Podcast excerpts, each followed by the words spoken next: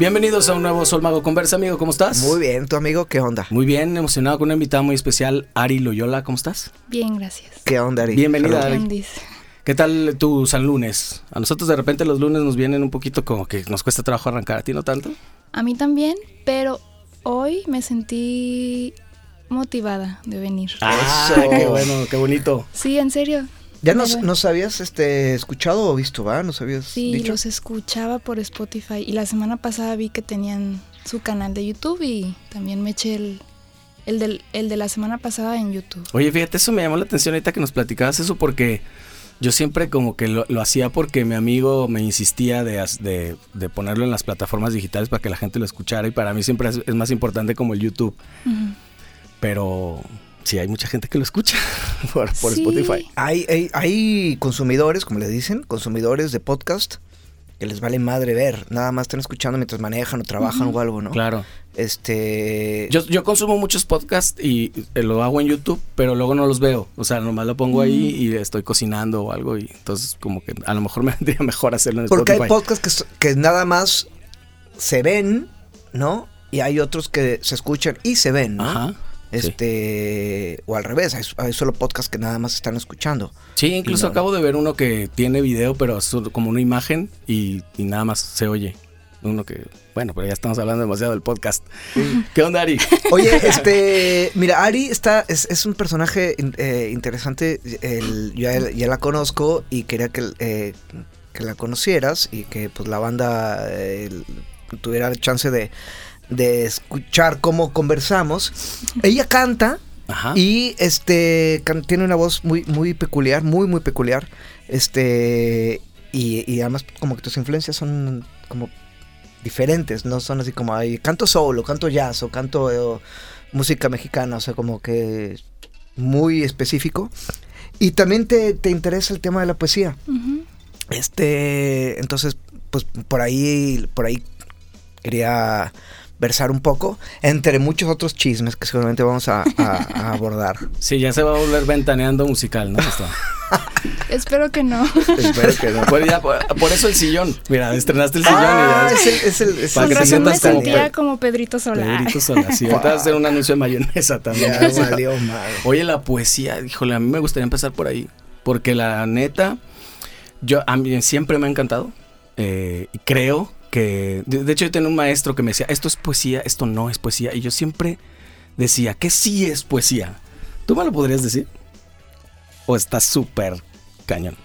Claro que, o sea, sí hay definiciones, ¿no? De poesía, ¿no? Igual es, pero pare- pasa como algo muy parecido cuando tratamos de definir el arte, ¿no? O sea, Sí. hay un chingo de definiciones, muchas difieren, algunas hasta parecen contrarias, ¿no? O sea, entonces yo creo que cada quien, cada artista o cada poeta o cada escritor o cada músico, pues le da el significa para cada uno diferente, ¿no? Pero sí hay como unos elementos como técnicos, sistemáticos que la poesía debe tener, ¿no?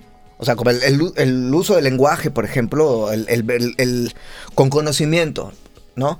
Puede ser solamente de experiencia quizás o, o- o- o bien sistémica, pero conocimiento del lenguaje, ¿no? Sí, bueno, para mí la poesía es como, como un recurso, como un recurso que tenemos los humanos para, y nada más los humanos, o sea, nadie más, ningún otro ser en, el- en la tierra, ser vivo, puede hacer poesía, ¿no? Y es, siento que es algo que hacemos los humanos para,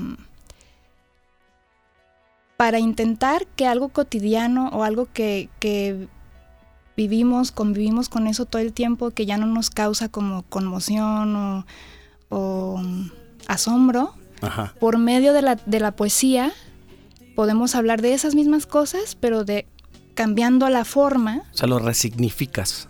sí, sí, eh, y a veces ni siquiera tiene tanto que ver con el significado, sino nada más con la forma. La ¿no? forma. O sea, lo reformulas. Sí, Ah. lo, lo dices de una manera diferente, de tal manera que para tu cerebro o para el cerebro de los demás llama la atención porque es diferente, ¿no? Claro. Pero estás hablando de algo que conocemos todos y que nacimos conociéndolo, ¿no? Por Sí. ejemplo, la naturaleza o, o el sentimiento del amor o las emociones, ¿no? Y cuando escribes, de esa manera, como poética, utilizando figuras literarias, que es a lo que tú te refieres, figuras retóricas también le conocen, em, pues haces eso, haces como un como una metamorfosis de la realidad, ¿no? Ande, este, está, a mí me, parece bien interesante. Yo, yo, por ejemplo, de las cosas que a mí me han gustado en la poesía, este, porque me gusta, pero pues, de como volverte ya más experto y eso ya es, otra cosa, ¿no? Pero a mí me, ha llamado la atención, por ejemplo, el tema del, surrealismo, ¿no? Este. Y ese rollo del, de lo que pasa en el inconsciente con ciertas palabras que las combinas y, o cambias como del activo al pasivo o cambias de lugar o, o palabras que en teoría no deberían de estar juntas, ¿no? O dos adjetivos, así que en, este se me hace muy interesante cómo a veces dicen que se te activan ciertas cosas en el inconsciente, ¿no? Como que hay mucho rollo, no solamente como ahorita, que hablabas de la de las reformulación y de los significados, también hay otras cosas en la poesía, que puede ser como el tema ese psicológico, ¿no? Como de que te... ¿Qué me estás tratando de decir? No, esto, eso, pero no, en realidad es mucho más profundo, como que no, no es, o no profundo, sino como que están em, como disfrazadas las palabras que realmente cuando las combinas como que sí, es un poco más complejo. A veces como que digo, el, como la definición del lenguaje es eso, ¿no? La construcción de ideas a partir de las palabras. Entonces las palabras importan, sí. importan un montón. Y cuando las cambias un poquito, que te significa otra cosa, pero en un contexto eh, determinado si te puede llegar a significar otra cosa. Nos pasa todo el tiempo con la comunicación que yo entendí otra cosa, si las palabras fueron así, ¿no? eso está bien padre, porque es que si hacemos, no sé, hasta la taza, ¿no? o sea, en la comunicación normal, pues la taza ya sabemos que es un contenedor. Pero si yo le meto como eh, la taza del ayer, Ajá. Puta, ya valió completamente. Ya se volvió. Ya, inventaste una madre que ve. Tú entenderás algo, tú o yo, ya, ya. Entonces, de lo, objetivo que era, ya se, se fue al carajo, ¿no? Ya cada uno lo va a entender. Este, a mí eso se me hace, eso se me hace padrísimo de la, de la poesía. Esa posibilidad de volver las palabras de lo, de lo concreto a lo ¿qué, qué sería? Como no, no concreto, como lo subjetivo. Sí, pues, subjetivo, ajá. Eso, eso, se me hace bien chido. ¿Cómo ves? Sí, Mm, yo empecé a escribir mucho más a partir de que empecé a... entré en un proceso de psicoanálisis. ¿Qué tal? Sí.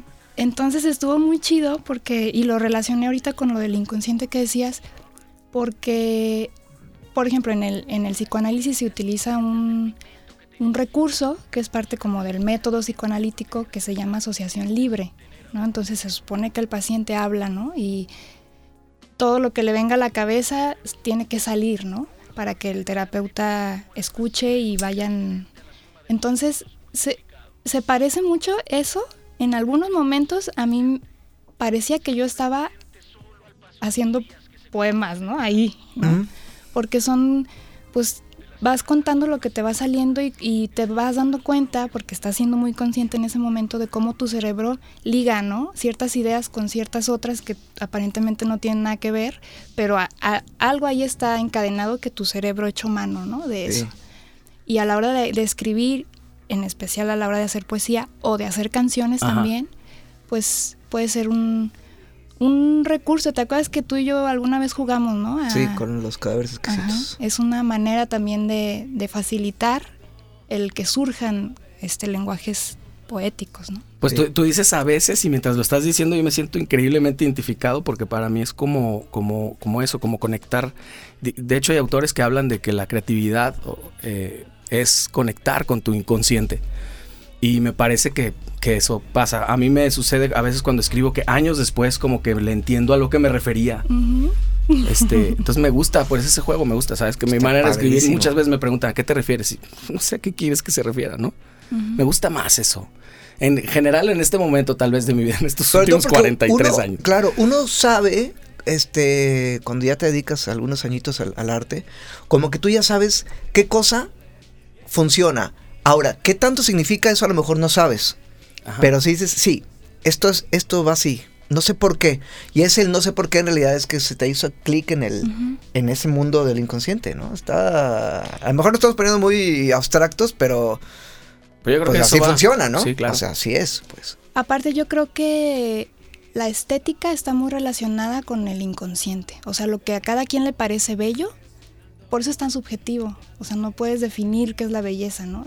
Pero si a ti te parece más bella una manera de acomodar ciertas palabras, seguramente tiene que ver con lo que traes tú adentro, ¿no? Wow, sí. Sí, sí, sí, es, claro, se evidencia. No, no puede ser casualidad. Oye, ¿y, y tú crees que, que el, el tema de, de la poesía, este, será como, alguien podría decir como que no es para todos, que se requiere de cierta sensibilidad o cierta preparación, cierto algo? Este, ¿Tú crees que cualquiera que tenga posibilidad de uso del lenguaje y emociones, listo? Sí. Es como la música. O sea, hay poesía para todo, hay música para todo, hay artistas que pueden ser como más sofisticados a la hora de escribir y hay artistas que, por ejemplo, José Alfredo, ¿no? Ajá. O sea, él era un poeta, pero su manera de, de escribir y de hacer poesía era muy sencilla, ¿no? Como muy Coloquial. Sí, coloquial, exactamente.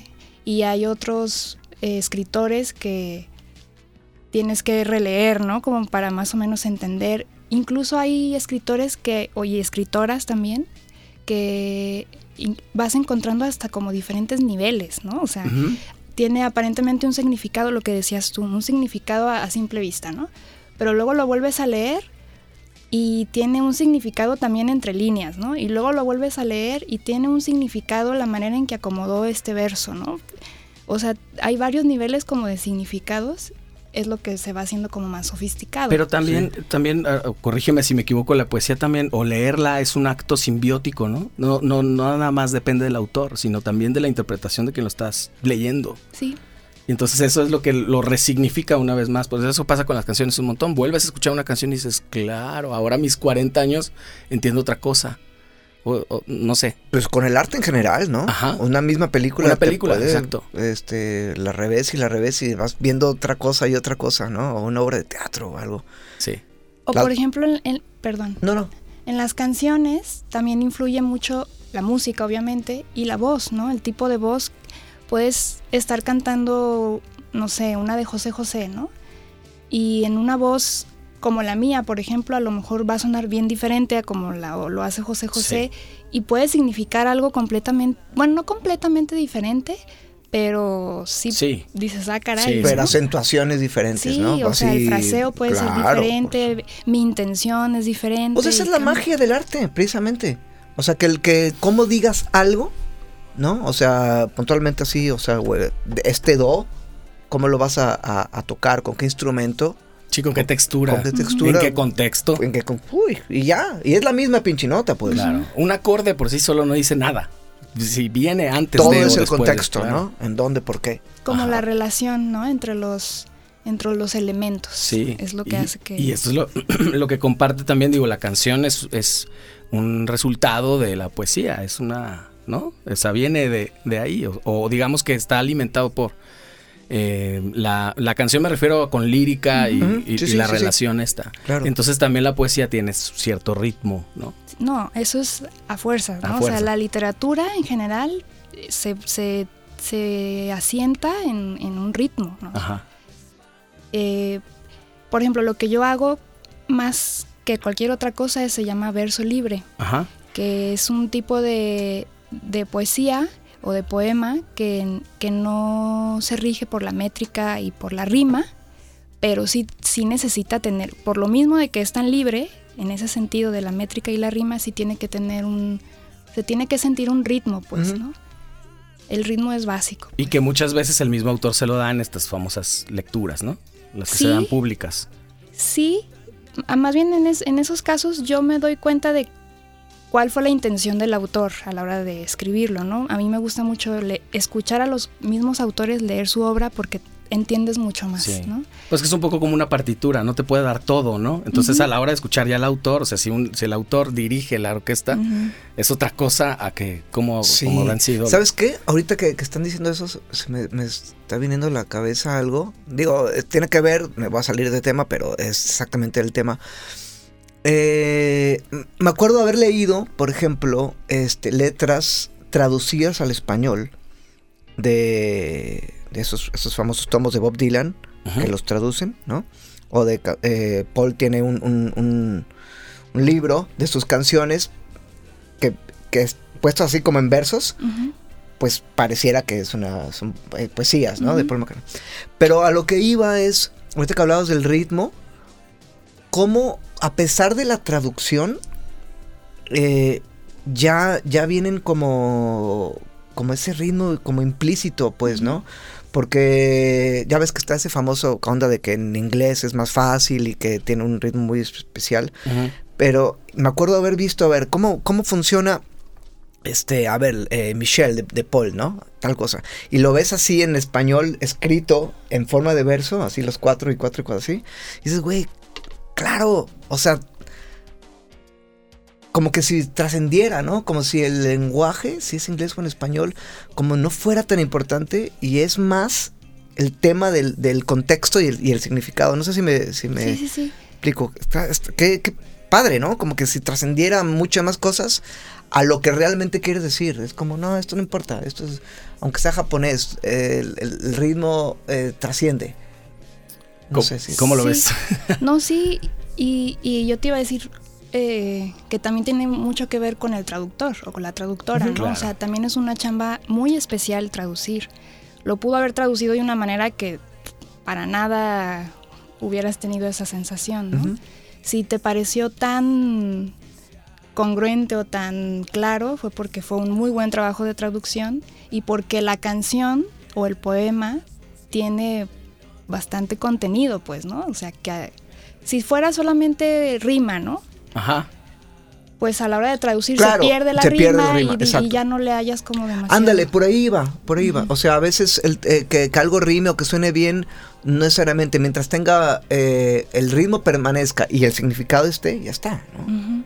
Pues esa es la magia. Y es, eh, o el arte, pues, ¿no? En realidad, en encontrarle Pero eso. lo ¿no? decimos como que fácil, No, pero, no, no, es claro. pero a ver, hazte una letra que pase eso, güey. Siempre, ¿no? Cuando estamos componiendo cosas, este, uy, es como, No, para mí siempre es el, eh, ese momento cuando hace falta un verso, es como, a ver, espérame, ahí sí, ahí sí, espérame. O sea, sí me puedo aventar ahorita, no sé, tres tomas de, de un solo y sin broncas, porque sé que ah, si no es aquí, es aquí. o prueba, a ver, otro acorde. A ver, vete, métele. Ah, Pero sí. Las palabras son... uf, Hay que meter Millones. con más cuidado, Claro. claro. Qué, qué, qué, qué padres, ¿no? Sí, qué interesantes estas cosas. A veces no se hablan de del, del el tiempo que hay que que requiere cada palabra o cada frase o cada momento, ¿no? Sí, hay que darle su tiempo. Yo, yo desde hace mucho tiempo lo, di- lo digo, que en, en- en general en México, porque yo hablo del país en donde vivo, como que no se dan ese tiempo mucho los autores, hablando específicamente de las canciones, porque vamos de la poesía a, la- a las canciones, Sí, ¿no? sí, Pero, Que para Eh, mí es lo mismo, ¿eh? pues sí, sí. Eh, sí, es lo mismo. Y, y ahorita te quiero preguntar y te quiero comentar algo de, de eso, justamente, pero como que yo siento, no sé cómo lo ves tú, em, que, no, que no le dan el tiempo suficiente. A veces la, la canción es un arma de doble filo tan hermosa que casi cualquier cosa funciona. Mientras rime y mientras suene dos- más o menos bonito, ya está, ¿no? Y suena, suena bien. Y cualquiera te puede decir, ay, qué bonita canción. Pero puede ser mucho mejor si le dedicas un poquito más de tiempo. Y a veces yo veo que los autores no, son mucho como de la primera idea y punto. No regresan a pulir. Cosa diferente que pasa en la poesía, creo. Si tallarean más. También hay de todo, ¿eh? Ah, ok. Pero, pues sí, em, lo que pasa es que tiene mucho que ver con el objetivo que tengas a la hora de escribir un poema y a la hora de hacer una canción, ¿no?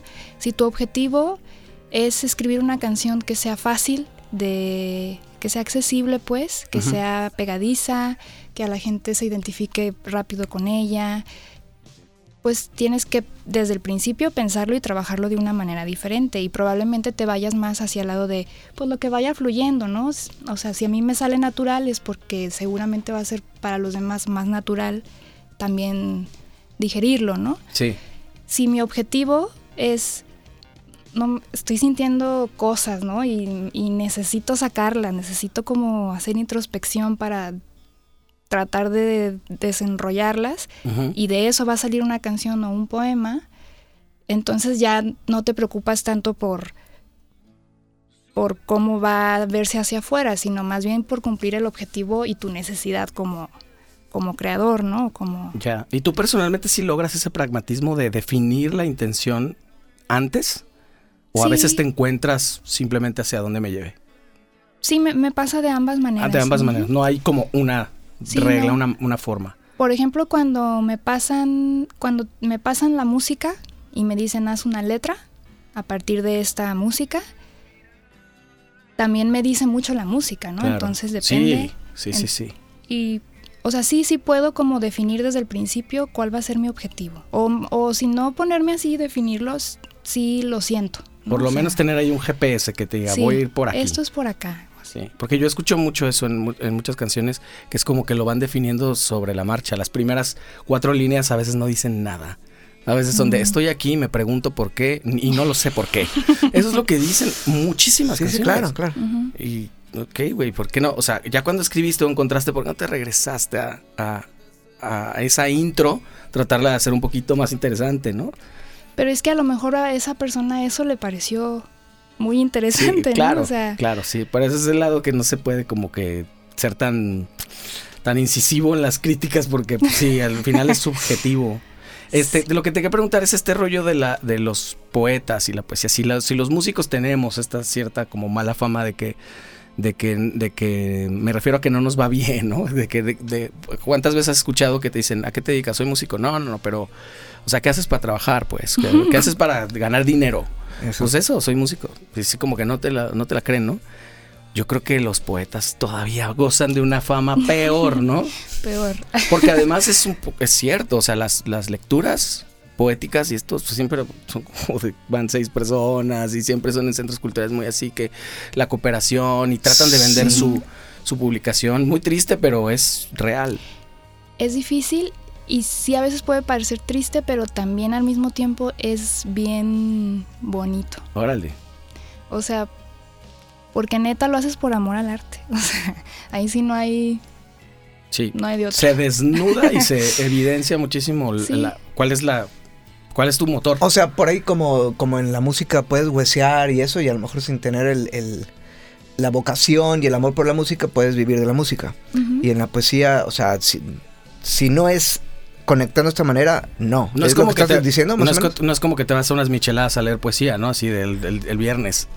Que hay gente que lo hace seguramente, Sí. porque luego arman estos grupos literarios y eso es lo que hacen, se van a esas- sus tertulias que le llaman, o- Ajá. Ajá. y se juntan, como dices, en centros culturales o en bares o así, y entre ellos, o sea, es una manera en que tienen los escritores o los poetas o las escritoras, las poetas, de compartirse y de pues estar entre ellos consumiendo, ¿no? Lo que hacen. Y Pues debe, ofreciendo. o sea, debe de existir ese mundo, lo que pasa es que estamos muy lejos. No, no existe. Claro, ¿no? sí, sí, sí. O sea, viste que Josué entra a, a estudiar este expresión literaria en UDG. Eh, escritura De creativa. Escritura creativa. Ajá, ves, ya le estoy cambiando el nombre de la carrera.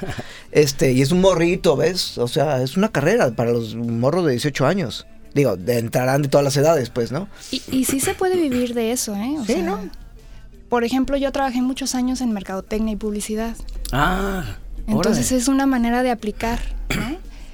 Todos los este los slogans, ¿no? Por ejemplo, Pero mm, es que te estás vendiendo. al- a la manera a la hora de hacer los pitch para vender una campaña, ¿no? También tienes que meter muchos estos recursos a, a los que te están oyendo para vender, ¿no? O sea, Sí. Yo lo, lo- creo que es cierto, pero no sé si estoy equivocado, o sea, un, un- un prejuicio, pero como que también es un poco un arte en desuso el hecho de acudir a alguien experto en palabras para hacer algo así, como que de alguna manera, te digo, es mi idea, de alguna manera es como, ay, pues es un eslogan, yo lo puedo hacer, pues, cualquiera lo puede hacer. Cuando a veces tres palabras que estuvieron juntas hicieron la diferencia completamente y es tan subjetivo que no te puede dar, o sea, cuánto, en, en números está muy difícil, pero en la posición, el posicionamiento de una marca, pues, uf, lo, lo dijo todo y tiene que ver mucho, muchísimo por el eslogan. Claro. Ujú. Sí, No, sí, eso está súper Y por interesante. toda la comunicación que tenga la marca, ¿no? Sí. ¿Y, y tú, tú crees eso que te decía, si sí está en desuso o todavía hay como mucho mercado para eso?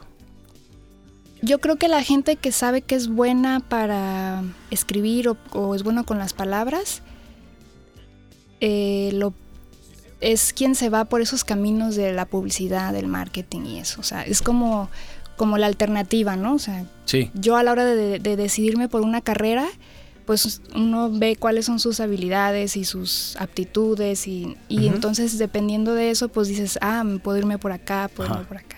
¿Pero estudiaste eso o no? Estudié comunicación. Ah, mira. Entonces sí, y las empresas cuando buscan gente para sus departamentos de marketing y publicidad, buscan comunicólogos, publicistas, que a lo mejor no van a ir por un alguien que estudió literatura o, o letras o filosofía, que también pueden ser muy buenos publicistas Sí. y mercadólogos, pero Sí, yo lo he hecho, he hecho jingles y un montón de cosas porque me parece que es como ponerte una máscara ujú, eh, y en la que te permites escribir de una manera que nunca lo harías para lo tuyo y como estás en el anonimato, ¿no? Y dices, claro, voy a hacer un reggaetón. Y Sí, toda la vida tenía no, no, como, sí. como el impulso de hacer un reggaetón, pero no me lo permitía ahora, pues es que es chamba, lo tengo que hacer. Y tómala. ¿Y te ya. gustó? Ah, Sí, me- pues la verdad sí, ¿eh? la verdad sí. Claro. Eh, hice un duranguense también y, y es lo que platicamos muchas veces. Criticamos desde la ignorancia. Y es lo que pasa ahora con el reggaetón, yo creo también. Cuando te pones a desmenuzarlo, a hacerlo, eh, me refiero también musicalmente. Creo que de ahí sí en la lírica no, pero, pero sí musicalmente es aguas. No está, no está fácil. Sí, qué, qué interesante, está padre.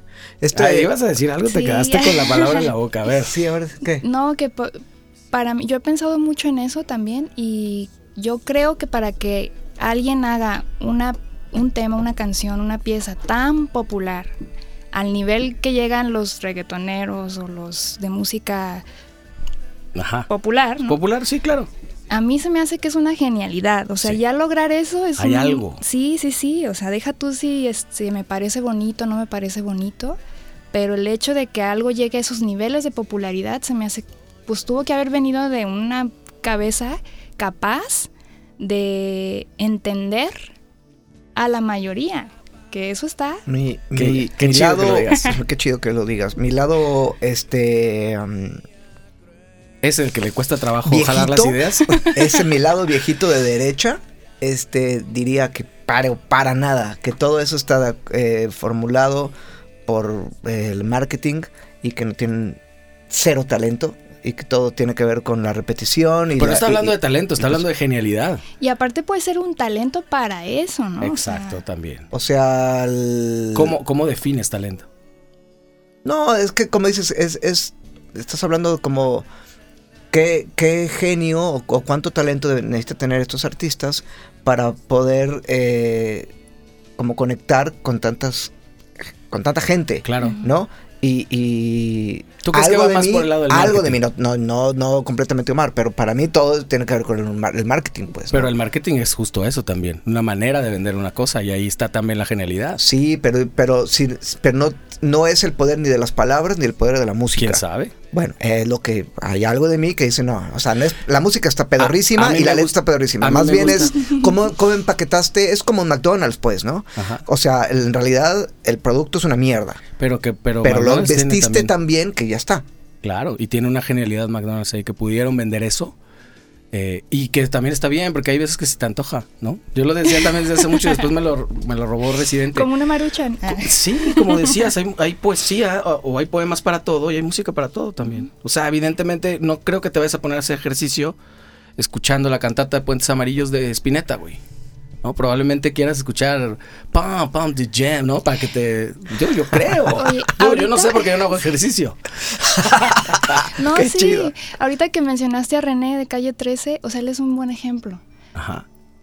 Si tú escribes sus letras en papel, así sin música, y le quitas su, su personalidad, su, su tono, le quitas todo eso, tú lees y dices, rima, ¿no? Nada más. Sí, claro. o sea, en realidad Es un rey de las rimas. Es un rimador. Pero el hecho de que él lo diga y cómo lo dice y cómo hace su fraseo y cómo le da Y en énfasis el- y- a y ciertas el palabras contexto musical. y estás en es una canción, Es cierto. este ya cambia todo, ¿no? Y dices, ah, está perro. Pues sí". el poder del contexto, ¿no? Está la envoltura. La envoltura, claro. Pero qué, qué, qué, chido que lo digas. Me voy a quedar con eso. Porque es cierto. Hay, eh, yo te lo decía desde hace, desde hace tiempo. Yo le decía a mis amigos también, chavorrucos músicos, a ver, cállense poquito, siéntese señor. Y este. Y Señora. Vemos, vemos no, pues yo digo señor porque estos güeyes, ¿no? Este. Y, y, nos toca también, tal vez, entenderle un poquito, reflexionar qué es lo que está haciendo Bad Bunny. ¿Por qué tanto rollo, no? ¿Cómo, uh -huh. cómo, ¿qué está, ¿Por qué está conectando con la juventud? ¿Qué está diciendo y cómo? Uh -huh.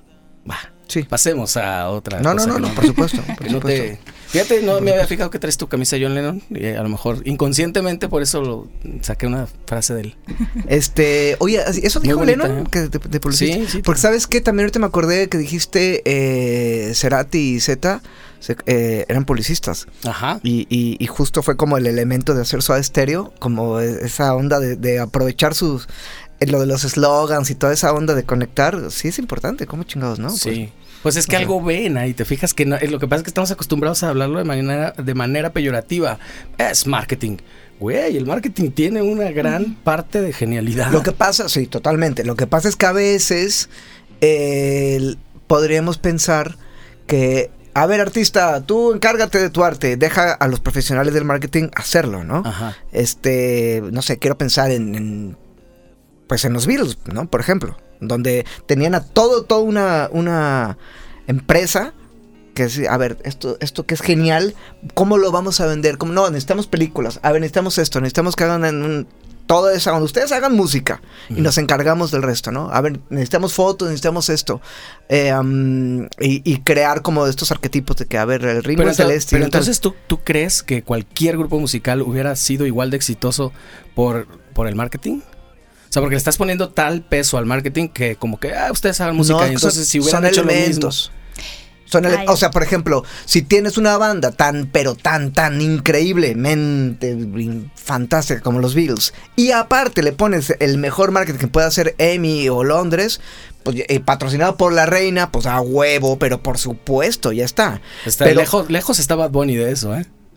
¿Lejos? Lejos de ser una genialidad como ah, no, la no, que no, dices, pero y de que le esté metiendo lana a la reina. No, la reina no.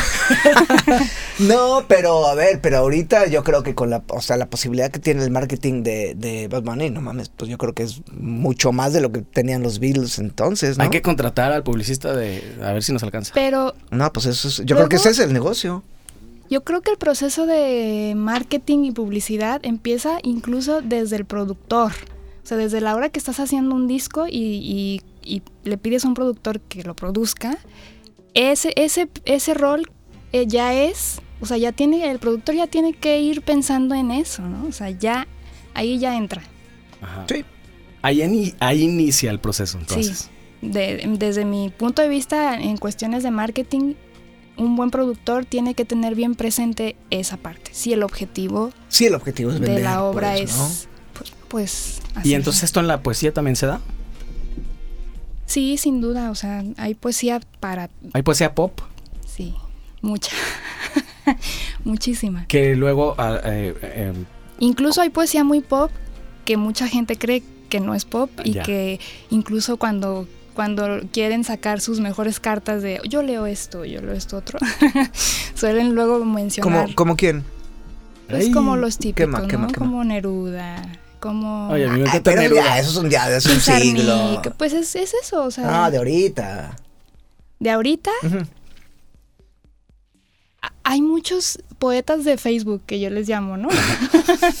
sí los conozco O sea, que incluso, incluso hacen sus poemas ya pensados para que sean post, ¿no? Claro. De, de redes sociales, ¿no? Ajá. Son formas muy, casi parecen aforismos, ¿no? Muy cortos, muy contundentes, usan muchos juegos de palabras. Pareciera que son muy ingeniosos, ¿no? Y tú los lees y dices, ah, de principio dices, y luego ya lo vuelves a leer y dices, "Mm", o sea, como que medio hacen trampa, ¿no? sí Eso sí, se da muchísimo, pero también es una manera para que la gente que normalmente no, es, no está metida en eso o no consume poesía, empieza a, a desarrollar una, un, un interés. o sea no lo ves del todo mal o no lo ves yo mal no lo veo mal. La no. otra vez En hablábamos de, de- de este pianista de Alex Mercado. ¿Te acuerdas? Sí. Este. el- Uy, uy. Estábamos tirando ahí. que está incursionando en su faceta de escritor poeta, ¿no? Y aparte está recitando la poesía Ah, no, mientras eso sí no lo improvisa. sí, con su voz. Entonces él está pa, pa, pa, haciendo todo el. Es un maestrazo del piano, pues, ¿no? Es así. Para muchos, es el mejor pianista de jazz, ¿no? Digamos que solamente es uno de los mejores pianistas de jazz, ¿no? Ya, de. México. Este, pero estamos platicando eso, ¿no? Entonces dije, mira, ¿qué opinas de esto? Está raro, cabrón. Este, tienes que verlo. Ah, Porque- a él en vivo, Él en vivo, yo lo, yo, o sea, yo leo- recitando poesía. No, eso no lo he visto, pero he leído, lo- digo, lo que pone en Facebook, tal cual. Sí, y, si- y- y es. Pues genera cosas, ¿no? Chas, a mí me ha gustado. Ya me siento mal. A ver.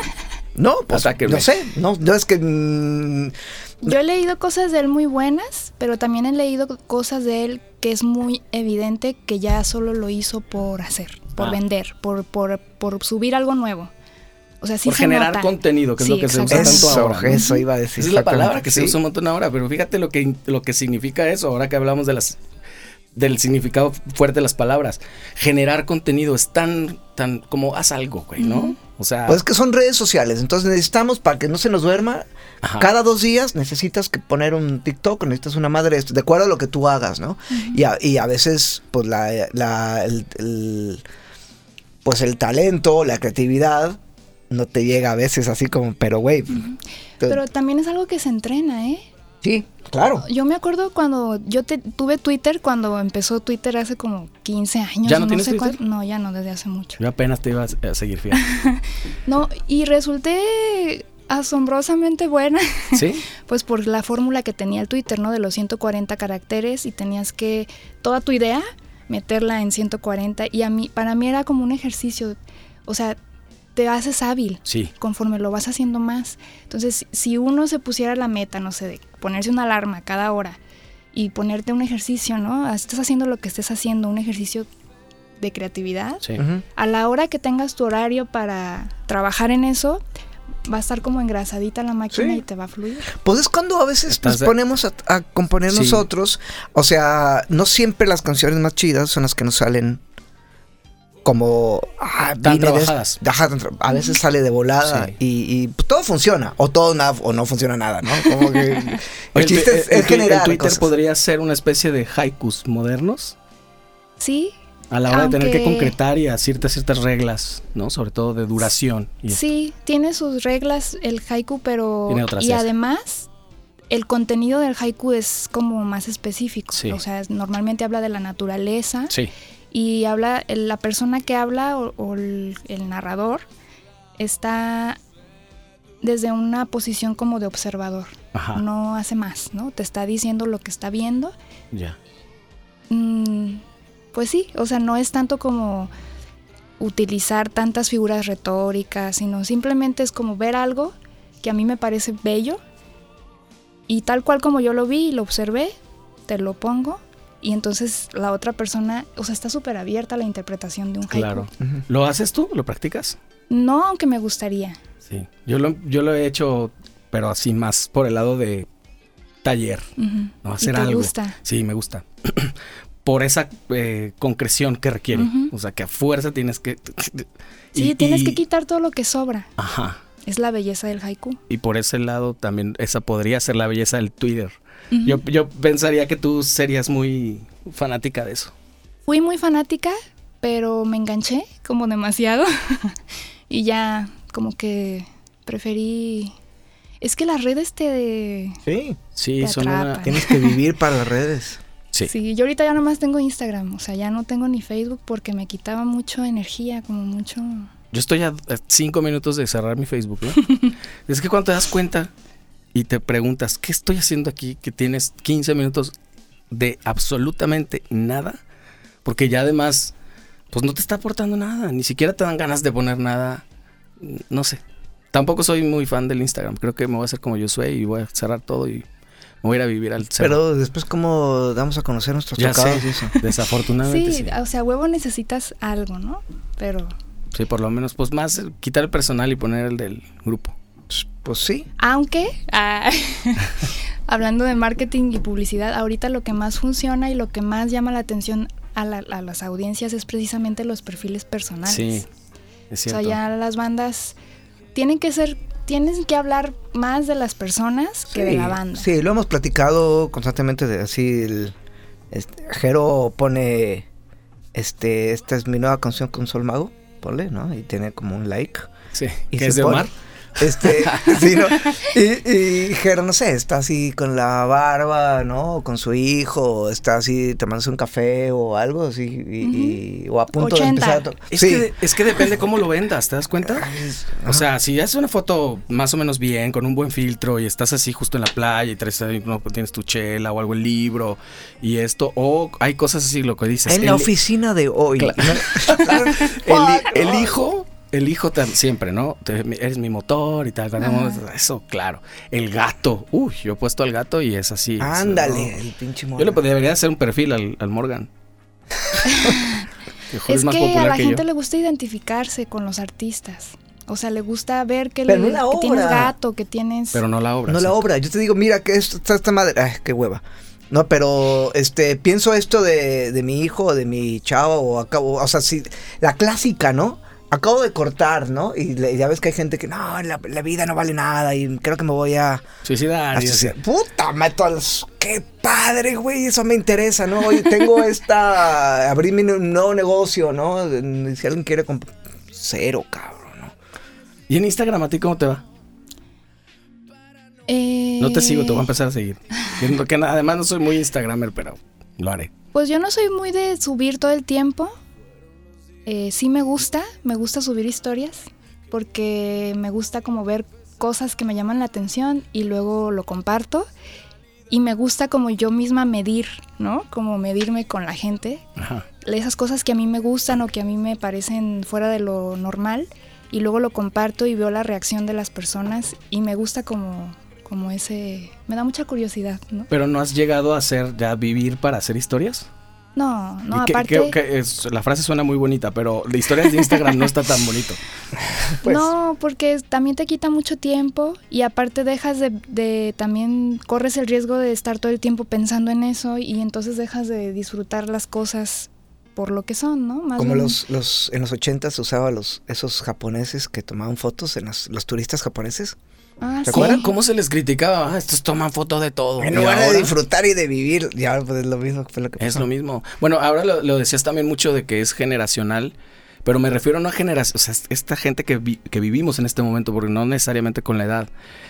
Eh, a veces es más común que sea con la edad, pero ahí tienes a Joshua, que es una- un ejemplo, una excepción a la regla, pero nos, nos sucede, por ejemplo, que estamos grabando aquí a alguien sin decir nombres.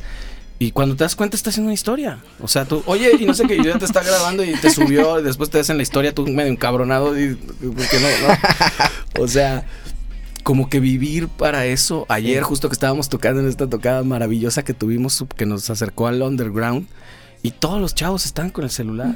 No, o sea, ¿Y si viste los videos? También, también chidos. yo no, no, no, no, no vi nada, pero me llamaba Ah, la atención de voltear y ver a la gente y estar viendo celulares. Sí, estaban tirando sí, información para ¡puf! volando para otros lados. Y hay muchos artistas luego que se quejan de eso. Que hay algunos que hasta lo están ya prohibiendo, ¿no? No se pueden meter. No me acuerdo quién, al- creo que era Clapton o alguien así que dijo: aquí no van a meter celulares, no se van a pasar con eso. Bueno, pero es que él ya no le hace falta, ¿no? Claro.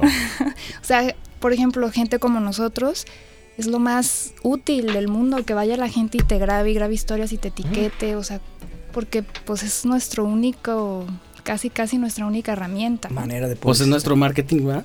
Sí. Oye, ¿y qué es, este, publica- has publicado? ¿Estás en eso? ¿Qué onda? No, eh, sí quisiera. Me entró esa inquietud hace poco, de hecho hace como un año. Empecé como a pensar en compilar mis poemas y, a- y publicarlos. No todos obviamente, pero sí. Antes no tenía esa inquietud, pero como que en los últimos años me he estado dando chance de, desarrollarme más en estas ondas que había dejado como olvidadas. Una de ellas es la poesía y la música también. Entonces apenas estoy como empezando a, a proyectar eso. Que también tiene su reto, ¿no? Digo, ahora nosotros, por ejemplo, es relativamente sencillo. Nosotros ya nuestro último disco lo hicimos aquí, ¿no? Y, y es alcanzable, pero no así publicar una. También es muy alcanzable Sí, ya, ¿eh? es más, o sea, Sí. hay muchísimos autores y autoras que se publican a sí mismos, ¿no? Es muy común ya.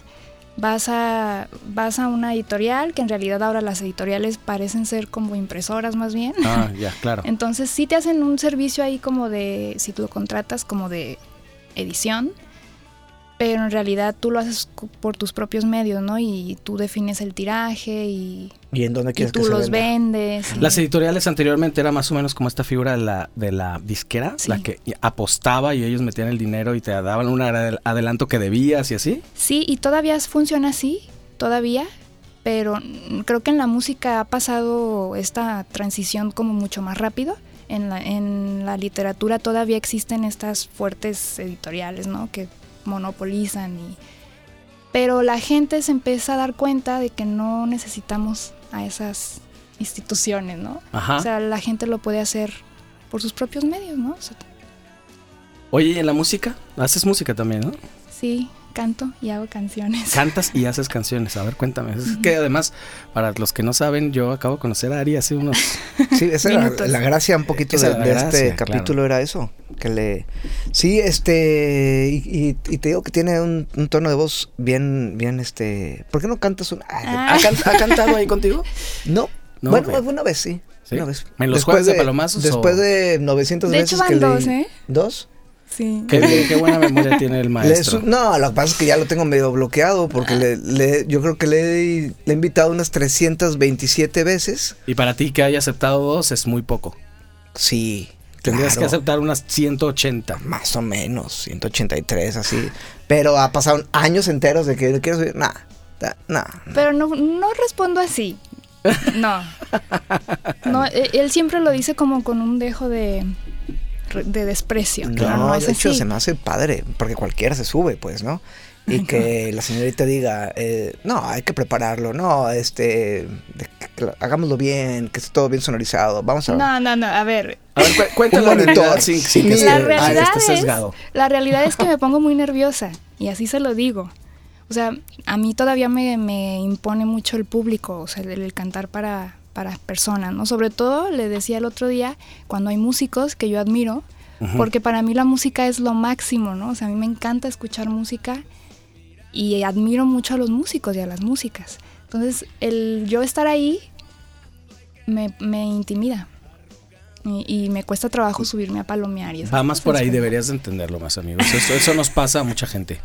Pues lo que pasa es que, o sea, es, es relativo, porque cuando vas con, con este Frank Sinatra y todos los, los bandos en los que estás, con el cuervo y eso, ahí, ahí no te da pena. Pues es que con ellos eh, ya he desarrollado una confianza a tal punto que yo me siento muy segura, muy cobijada, muy... Pues no sé cómo explicarlo, ¿no? pero Ajá. pues son proyectos con los que yo ensayo, son Claro. mis amigos, mis amigas.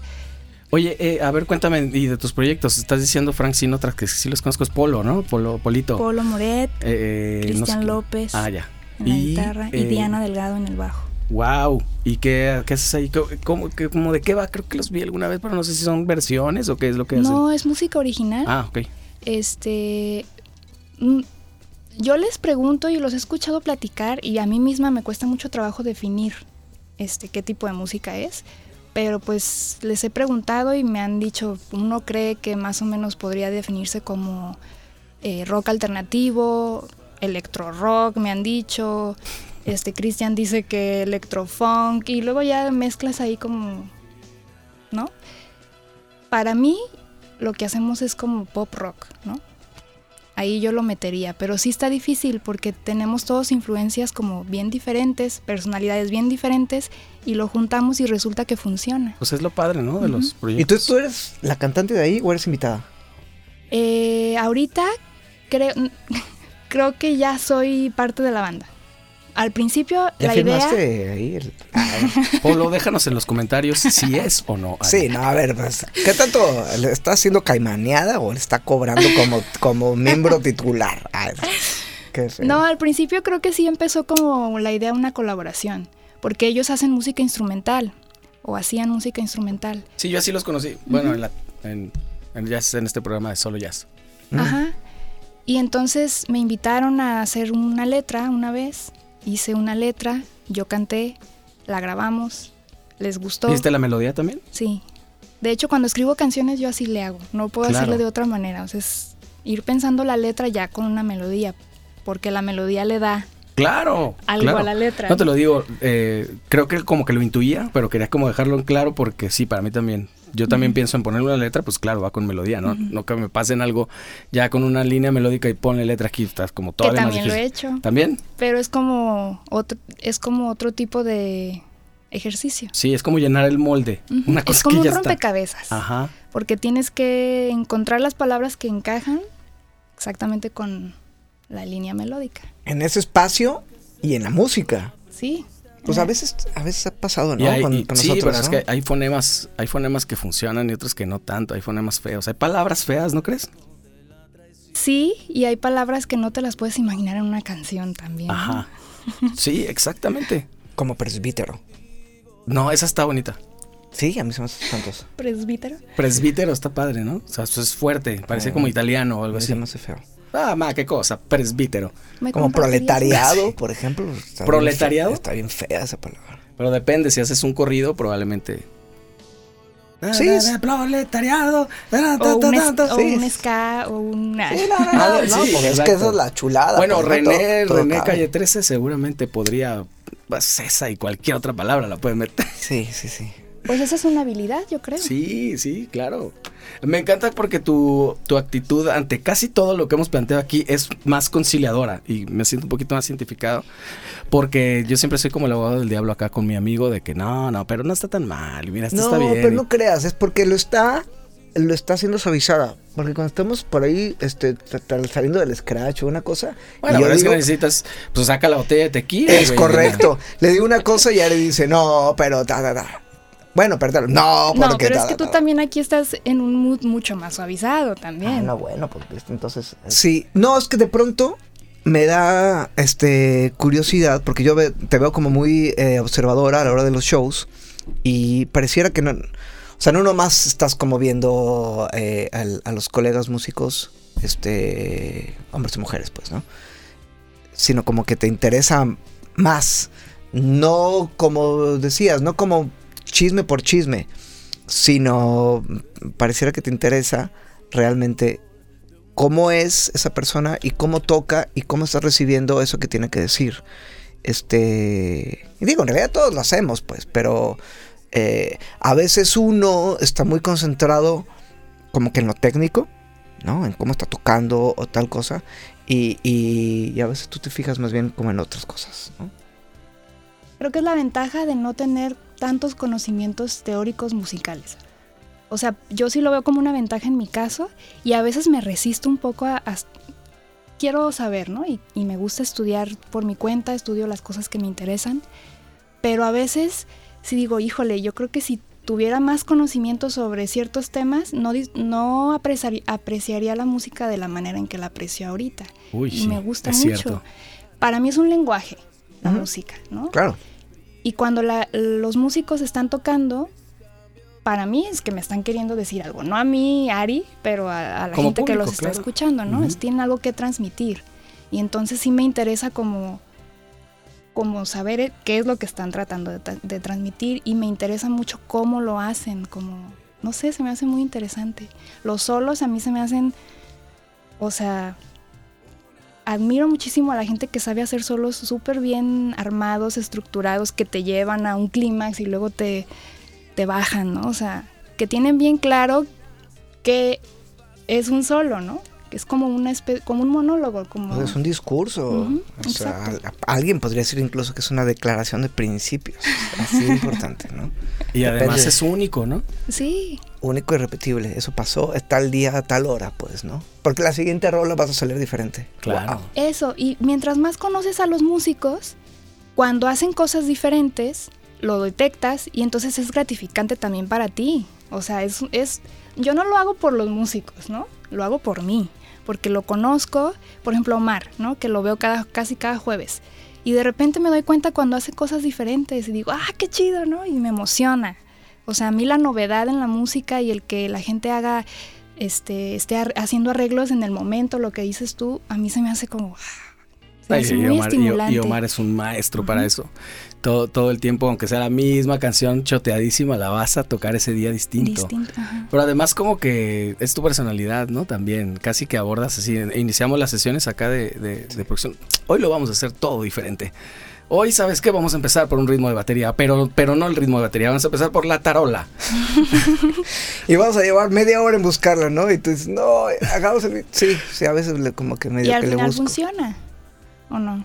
No siempre. No, pues No no, sé, siempre. tú no, No siempre, siempre, pero, pero- pero, a veces tengo Pero la éxito. búsqueda es lo que está padre. Es lo que yo me quedo con lo que tú estás diciendo, que me voy con un montón de aprendizaje, la forma de ver, o sea, que te vayas no a chismear, sino a ver de qué manera me puede a mí servir para alimentar mi lenguaje, ¿no?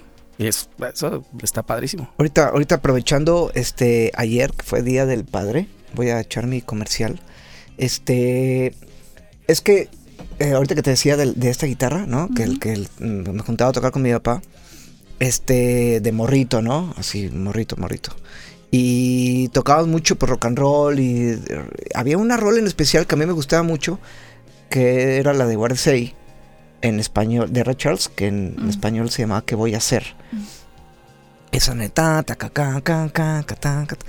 Y, y mi papá la- a veces la tocaba lenta, a veces rápida, a veces en putiza, a veces era como punk, a veces la cambiaba de tono, ¿no? Y yo decía, "Ah", yo no la podía seguir, digo, güey, ¿no la puedes tocar normal, así como va en el disco? Y mi papá me dijo, no, claro que no. Esta rola yo la toco así, cada día la voy a tocar diferente, nunca la voy a tocar igual. Oye, es así. Y ese, ese concepto fue así, cuando yo tenía 14 años, así o 13, me, me- eso pues se lo debo a mi, a mi papá. ¿Qué tal? Pues es que, que- las rolas no se tocan del- igual nunca, por más que sea la del disco o la que tú quieres. Y mi papá no es que toque jazz o algo, güey, pero es el concepto de, de la espontaneidad, ¿no? Ahora la interpretación, el poder de Claro. decir cosas de manera diferente. Este, no, no es que yo sea un gran improvisador, es que tuve la fortuna de que me enseñaran ese tipo de conceptos a, a- y que me, me explotó la cabeza en cierto momento. ¿no? Que tiene mucho que ver con lo que hablábamos al principio del- de la hora de hacer poesía, que, que, que significa, por ejemplo, para mí el hecho de lo mismo, pero dicho de una manera diferente, ¿no? Eso que, que hacía tu papá se puede, es paralelo a, est- a esto que yo les estaba explicando. ¿no? O sea, hacía poesía, ¿no? Musicalmente, Sí, claro. pero hacía él sus... Esa búsqueda. Wow. Oye, ¿y Eso. dónde te pueden leer la gente? Eh, a veces comparto cosas en mi Instagram. Y por ahí tengo un blog, pero ahorita no lo tengo actualizado. Pero en mi Instagram a veces subo cosas. Este. ¿Y vas como a ciclos de lectura o algo así? A, bueno, a lecturas poéticas, estas cosas, o no tanto? He ido. eh, me han invitado también y sí lo hago, pero no es mi. Me gusta mucho hacerlo sola. Ajá. O sea, es algo que disfruto yo mucho en mi soledad, ¿no? Y disfruto mucho leer eh, poesía de otros autores y autoras, pero escu- o sea, ir a, a leer o a, a escuchar leer no me llama tanto la atención. ¿Y por qué será eso? Me quiero meter en tu inconsciente. Ay, Confiesa. Creo que es mi manera de escribir es como muy íntima.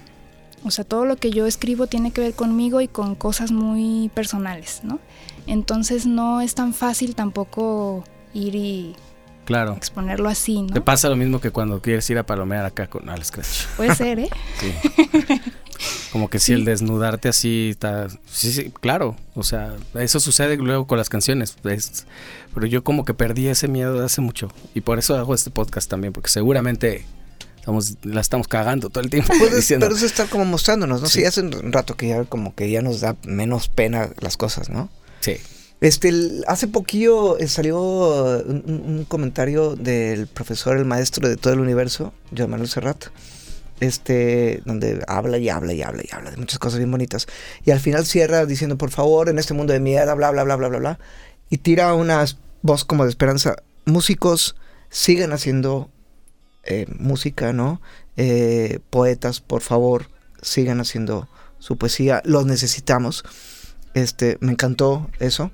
Eh, y pues ahí te va el, como el comercial. Yo, yo, yo sí creo que estaría bien que, que dieras a conocer de la manera en que tú quieras, con los medios este, que, que- que decidas. Pero lo que yo he leído y eso me parece que tienes una, una cosa ahí que le estás entendiendo, que está padre, para Ah, que lo gracias. muestres. ¿no? Pues Que gracias. queremos un librillo o algo, o un PDF. o lo- So, yo no puedo leer PDF. No, pero literal no puedo. este, no, con la, con la forma en la que se- sea ahora, ¿no? Este, un, un podcast de poesía, qué sé yo, no sé cómo se hace ahorita. Pero, pero es muy importante esa visión, ¿no? Este, me gustó mucho como lo dijo Serrat, como, güey, por favor, que, que, no se, que no pare la música y la poesía, ¿no? En el que, que estamos como medio, este, es- tenemos una misión. Pues, en esto. Sí, y creo que creo que en mi caso el hecho de no tener prisa tiene mucho que ver con eso. El otro día estaba pensando en eso. Que yo sé que yo siempre voy a escribir y yo siempre voy a cantar porque es una necesidad, ¿no? O sea, yo no lo voy a dejar de hacer por muy que me vaya bien, por muy que me vaya mal. O No, sea, no va a- por ahí. pues, Sí, ¿no? o sea, yo lo voy a seguir haciendo, yo sé, ¿no? Porque lo he hecho desde que soy niña. Tengo mis poemas desde que tenía nueve años, ¿no? Entonces, o sea, sí, ojalá que me vaya bien y ojalá que más gente conozca y que pueda inspirar a alguien, ¿no? Con lo que yo hago, pero no es mi objetivo, en Claro. realidad. Sí. No, y es súper liberador. Nosotros también, este proyecto justo, eh, pues, el, de- el musical, no el del podcast, fue así como, "Ay, ya, ¿qué importa? güey? Nos han cerrado todas las puertas del mundo en algún momento, nos abrieron algunas en algún momento, ahora estamos en esto, hagamos, ¿no? Y, eh, eh, libera muchísimo también el contenido del, ya no el contenido de las redes, sino el contenido de tu misma arte, ¿no? Sí, y por ejemplo a mí me ha pasado que alguien, alguien lee mi poema y me dice, no manches, me hiciste sentir así, o lloré, o, o no, me di cuenta de algo, o, o veo, estoy cantando una canción y la gente la veo emocionada, o poniendo atención, o así, conmovida. Entonces yo digo, ¿qué diferencia en realidad hay en la sensación que tiene un artista, ¿no? A la hora de que recibe esa retroalimentación. En realidad habrá mucha diferencia el hecho de que sea una persona a que sean 100 o sea, esa satisfacción yo la siento con una sola persona, ¿no? Sí. O sea, No, Y, y No com- sé. y compartimos sin duda esa visión. Yo creo que, porque sí lo, lo hemos dicho en, de- en varias ocasiones, que es como mm, en, en qué, eh, en qué momento vas a ser exitoso. Cuando eres súper famoso, cuando vendes tantas, cuando tienes tantos views, tantas, o ah, en ese momento. Yo creo que en ese momento. sí, ¿no? yo también. O sea, yo ya me siento satisfecha, ¿no? O sea, el otro día con Frank Sinatra, una niña, ¿no? Que es muy fan de Frank Sinatra. Y traía su playera y todo, y la Qué foto. chido. Y es una niña, ¿no? Pero no manches, se sintió. Pues es un chido. universo, es una, es un Claro. alma que tocaste, que Sí, está sí, chido. sí. fabuloso. Maravilloso, o sea, el, el hecho de haber llegado a millones, pues debe estar bien chido también. Y no lo, te- te- sé que sueno como a, no como al fracasado de que no, pues como a nadie le importa, este, con que le importe a tres. Pero en realidad es eso. Me, me encantó que lo hayas dicho así como, lo voy a hacer siempre. O sea, un pájaro canta porque es pájaro, listo, no porque alguien lo oiga. Exacto. Sí, sí está padre. Y aparte yo disfruto mucho hacerlo sola, como les dije. O sea, yo canto sola en mi cuarto y lo disfruto. Físicamente para mí es muy, muy placentero. La vibración, el sonido. Entonces, Lo que pasa es que el- alguien podría decir otra vez, ¿no? "Ay, la chingada", ¿no? Este, el, que esa misión eh, artística, esa vocación, eh, eh, radica en, en compartir. Pues radica en, en est- estar en, en- No es un esfuerzo personal, el- sino la magia ocurre cuando, cuando alguien te escucha o alguien te ve, ¿no? Este es mi, mi perspectiva, pues, ¿no? O sea, podría ser un extraordinario pintor, pero si tus pinturas las tienes en tu guardadas en tu sótano y no, no, no las expones, fuck, te está, te está faltando lo más importante. Para mí eres pintor en el momento en que, en que la gente ve tu obra. Y ya. Ándale, ya hasta te Pero- está definiendo. ¿eh? depende. Ah, Pero va, pensan- por eso digo que alguien, ¿no? Alguien podría, al- alguna- algo de mi Alguna persona- mente retrógrada. yo creo que son De dos, derecha, dos caras católica. de la misma moneda. O sea, yo creo que todos los artistas en realidad sí tenemos esta ilusión de que alguien escuche, alguien vea, alguien lea lo que hacemos y que les guste, ¿no? O sea, sí, claro que sí, me gusta que me aplaudan, claro que sí, ¿no? Pero pero también lo puedo disfrutar de otra manera, ¿no? No siento que es la manera en cómo tú te relacionas con, con el objetivo, ¿no? O sea, si mi objetivo es ser exitoso a como de lugar y ser comercialmente un boom, voy a perder de vista muchas otras cosas que a lo mejor al principio era lo que me motivaba, ¿no? Y yo trato de no perder eso. Lo que, lo que a mí desde niña me motivaba a No, escribir, claro, está buenísimo. eso quiero seguir haciéndolo, ¿no? Y seguir disfrutándolo yo porque me libera, como dices tú. Pase lo que pase, yo voy a seguir disfrutando, ¿no? Es como... Claro, está hermoso. Eso, pues eso. Pues eso. Ari, ha sido un placer tenerte acá. Igualmente. Gracias por venir. Gracias. A Eh, vamos a poner tus redes sociales, bueno, tu red social. y que... Está como yo sueno, ya me salí de todas. A ver Sí. dónde me leen. A ver, ¿a dónde me escuchan? Los reto. ah. Sí. Sí, y bueno, pues eh, no sé si vas a cantar próximamente o algo así. Eh, como en 15 días, de hecho, vienen de Colima los mis amigos de Frank Sinatra y, y vamos a hacer aquí un par de toquines. y ¿Sabes la fecha ahí. para hacer la- el comercial? Primero y 2 de julio, todavía no sé bien dónde, pero igual ahí lo comparto también. Está muy Eh, padre ese proyecto. Les Sí, está súper interesante, está bien chido. Polito siempre ha hecho cosas bien chidas. Sí, Me, me lo saludas cuando lo veas, sí, con gusto. porque rara vez yo lo- me lo encuentro. Y justo lo que tú dices, yo casi no voy a ningún lado. Y me lo reprocho a veces porque sí debería de ir más, pero a veces Pero pues te la chamba y todo. tocando todos los Sí, días también. Desafortunadamente, por en- en, en ese lado, pues, ¿no? Que Claro. me hace falta un poquito más. Eso, eso. Muchísimas Pues, este, gracias. gracias, Ari. Gracias. Este, nos vemos, amigo, la próxima. Nos vemos la próxima. Gracias, Ari. Bye. Bye.